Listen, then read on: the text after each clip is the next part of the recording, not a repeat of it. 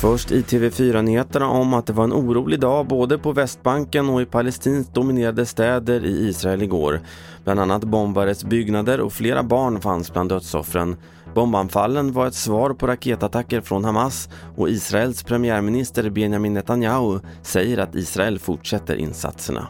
Israel has responded forcefully to these attacks and we will continue to respond forcefully until the security of our people is reinstated and restored. Här i Sverige har en lastbil med 36 ton väteperoxid kört av vägen strax norr om Ramsjö mellan Ljusdal och Ånge.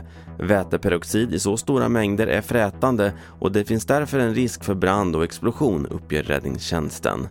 Och till sist kan vi berätta att det blev kändissonen Filip Kaspersen-Lamprecht som igår kväll tog hem segern i Let's Dance tillsammans med Linn Hegdal.